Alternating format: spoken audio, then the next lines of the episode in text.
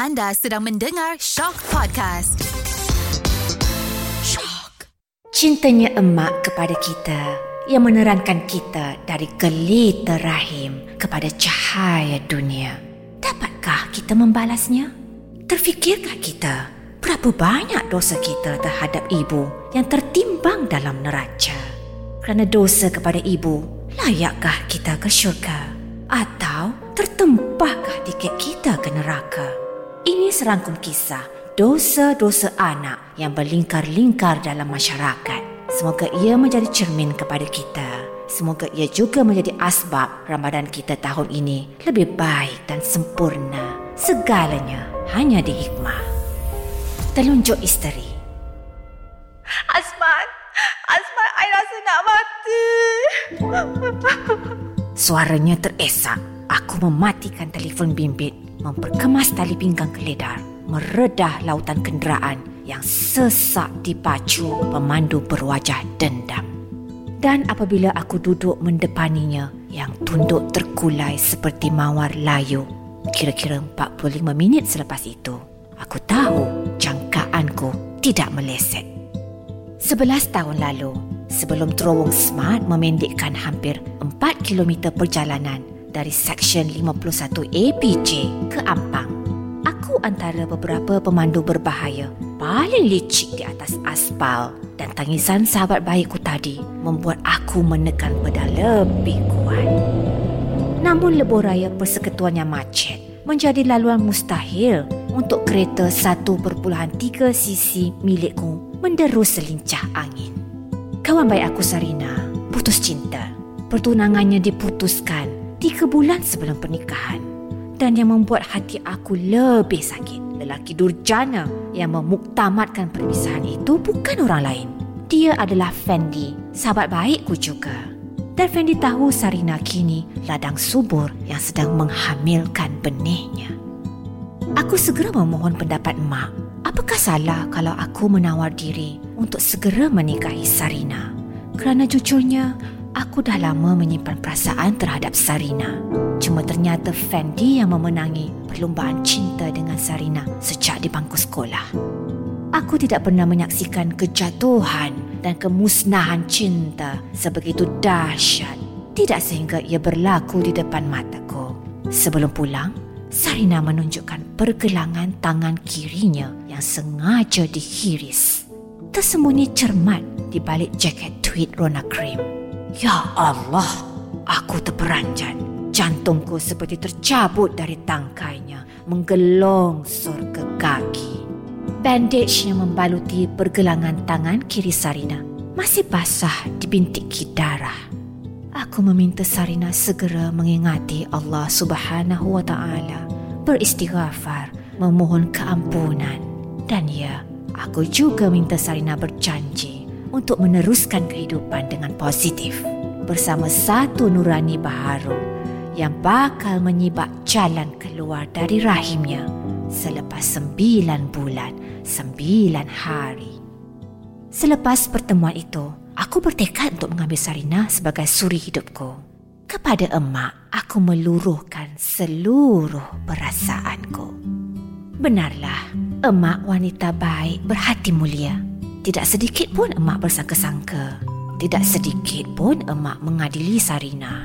Emak menasihatiku malah. Man, kalau dah jadi suami nanti, ujar emak dengan lemah lembut sambil memegang bahuku.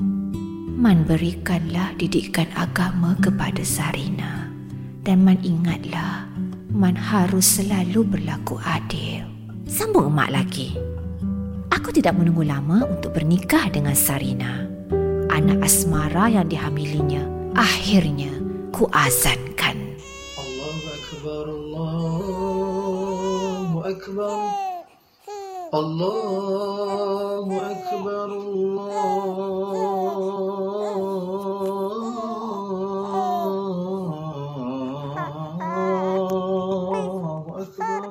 Matanya mulat bersinar Rambutnya halus, hitam kecoklatan. Bibirnya pula basah merah jambu. Di pipinya seperti ada mawar sedang berkembang. Dan hidungnya yang bulat lekas membuatkan aku terkilatkan kembali wajah Fendi. Ya Allah, aku berjanji tidak akan mensia-siakan zuriat ini, bisikku dalam hati. Aku bahagia menikahi Sarina. Kami tinggal serumah dengan Mak. Sebabnya, rumah besar setingkat tiga bilik yang dibangunkan di atas lot tanah arwah ayah ini tiada yang menjaganya. Tiga orang kakakku masing-masing dah mengikut haluan suami. Maka, aku sebagai anak lelaki tunggal dalam family berjanji dengan emak. Aku tak akan ke mana-mana. Yang, sampai bila kita nak mempar rumah mak ni? Tak manis lah yang. Nanti apa orang kata? Suatu hari, tanpa aku sedari, Sarina mula mengeluarkan jarumnya. Lama sangatlah kita tumpah rumah orang tua yang. Ay, malulah dengan kawan-kawan. Semua orang dah ada rumah sendiri tau yang. Cantik-cantik dia ke rumah kawan-kawan I I aja yang tak ada apa-apa. Sarina mendomba lagi. Eh, siapa kata tak boleh buat apa-apa sayang? Aku memujuk Sarina. Ya sajalah apa yang you suka. Mak okey lah, mak tak marah. Aku meyakinkan Sarina Sarina menarik muka 14 You ingat senang-senang macam tu je ke? Kan semua perabot dalam rumah ni kan ada kenangan mak dengan arwah ayah. Betul tak yang? Pintas Sarina lantas menyambung. Lagipun yang, kau tinggal berapa tahun je lagi. Baby kan nak masuk tadika. Kemudian baby nak masuk darjah satu. Takkanlah you tak mau baby masuk sekolah elok-elok yang? I teringin nak tengok baby belajar, baby bergaul dengan anak-anak middle class people. Ke you tak kisah baby sekolah takat-takat cerut kampung ni? Hmm, kali ini jarum Sarina benar-benar mengena. Tujuh bulan selepas itu, kami berpindah ke rumah sendiri. Lokasinya, kondominium cantik idaman Sarina yang terletak tidak jauh dari jantung ibu kota. Sarina ligat mencari tadika untuk baby Arisa. Dalam masa yang sama, Sarina memasang angan-angan untuk menyekolahkan baby Arisa di sebuah sekolah antarabangsa yang jaraknya tidak jauh dari rumah kami. Hanya dua kilometer sahaja. Mak, Mak, Mak janganlah sedih-sedih. Man balik jumpa Mak tiap-tiap minggu, Mak janji. Aku memujuk emak yang tampak sedih dengan keputusan kami. Rupa-rupanya, tidak aku sedari, tiap-tiap minggu yang aku janji dan cagarkan itu, penuh dengan bermacam-macam aktiviti yang telah Sarina rencanakan untuk baby Arisa. Yang, yang, dengarlah ni. I baru enroll baby masuk kelas berenang tau. First session mula Sabtu ni pukul 9 pagi. You dengar tak, Yang? Okey. Ya, aku mau okeykan saja. Yang, yang, anak kawan I masuk kelas piano tau. Bagus sangat cikgu dia uh, dia kata dari sekolah muzik. I nak masukkan baby jugalah. Boleh tak, Yang? Boleh tak? Okey, boleh. Aku mau okeykan lagi.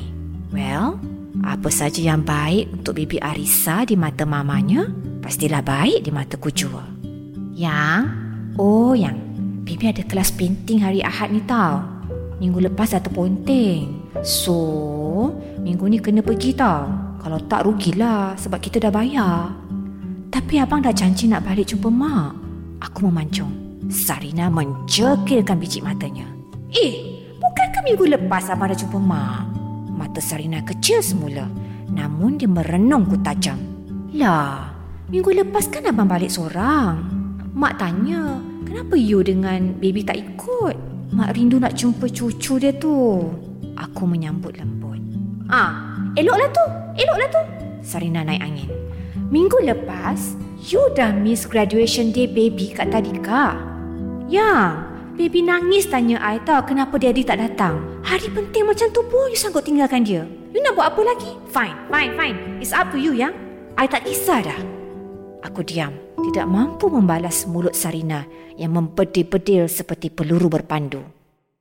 Sebenarnya, emak jatuh di bilik air minggu lepas. Emak jatuh tergelincir selepas mengambil wuduk untuk solat asar. Nasib baik emak sempat berpaut pada mesin basuh. Nasib baik kepala emak tidak terhempas ke lantai. Dan nasib baik juga Makcik Jenab, jiran sebelah rumah, datang menghantar bubur melalui pintu dapur. Terjumpa emak tertiarap seorang diri di sebelah mesin basuh. betul-betul di muka pintu bilik air. Kaki emak terseliuh dan bengkak teruk. Muncul tak patah. Selepas peristiwa itu, emak semacam berjauh hati. Tapi aku sendiri tak terdaya berbagi-bagi masa dan kudrat. Berulang alik dari KL ke kampung hampir sampai minggu betul-betul buat aku penat. Duit minyak, duit tol, semuanya mengalir macam air.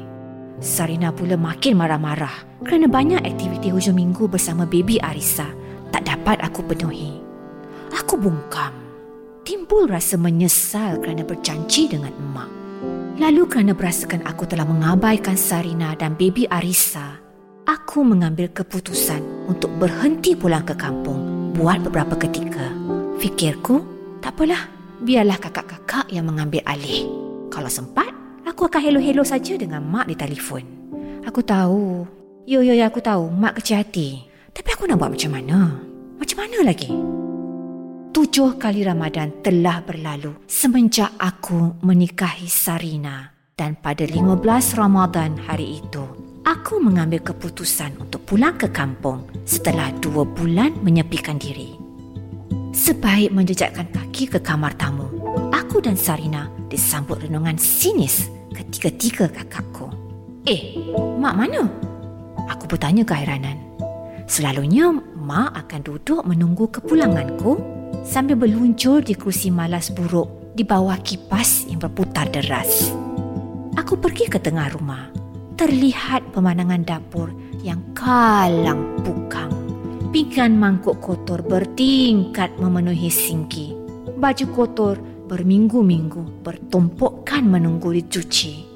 Lantai bilik air dipintik ke lumut. Pokok bunga di laman layu menyembah bumi. Tiada yang menyiram.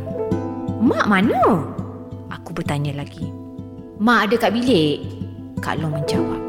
Sebaik saja daun pintu terkuak, aku terlihat sekujur tubuh terbaring di katil.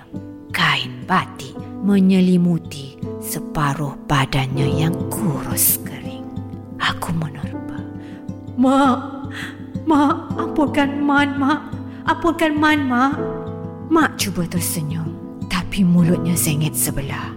Mak cuba mencapai tanganku Tapi tangan kirinya sudah keras mengerekot.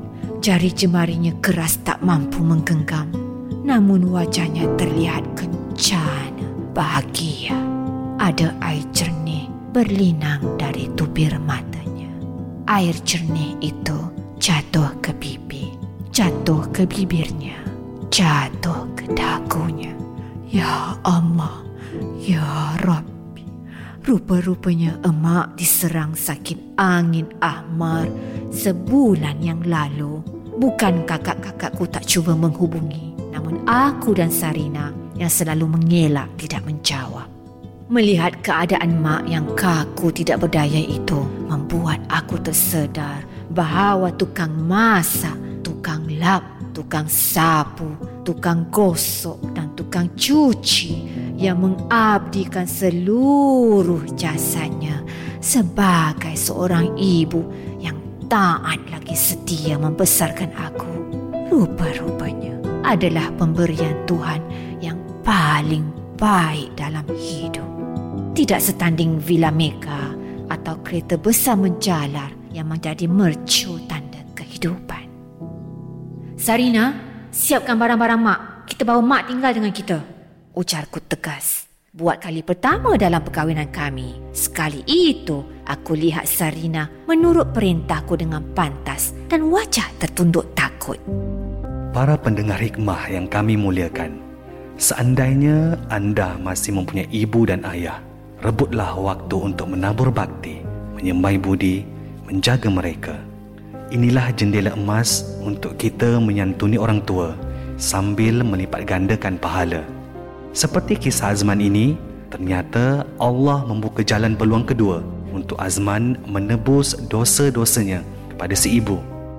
Dalam sebuah hadis yang diriwayatkan Imam Muslim daripada Abu Hurairah radhiyallahu anhu bahawa Rasulullah sallallahu alaihi wasallam bersabda yang bermaksud amat malanglah amat malanglah dan amat malanglah maka Rasulullah ditanya siapakah orang yang amat malang itu wahai Rasulullah Baginda menjawab, Seseorang yang mendapati kedua-dua ibu bapanya atau seorang daripada mereka sudah tua namun dia masih gagal memasuki syurga lantaran gagal berkhidmat kepada mereka.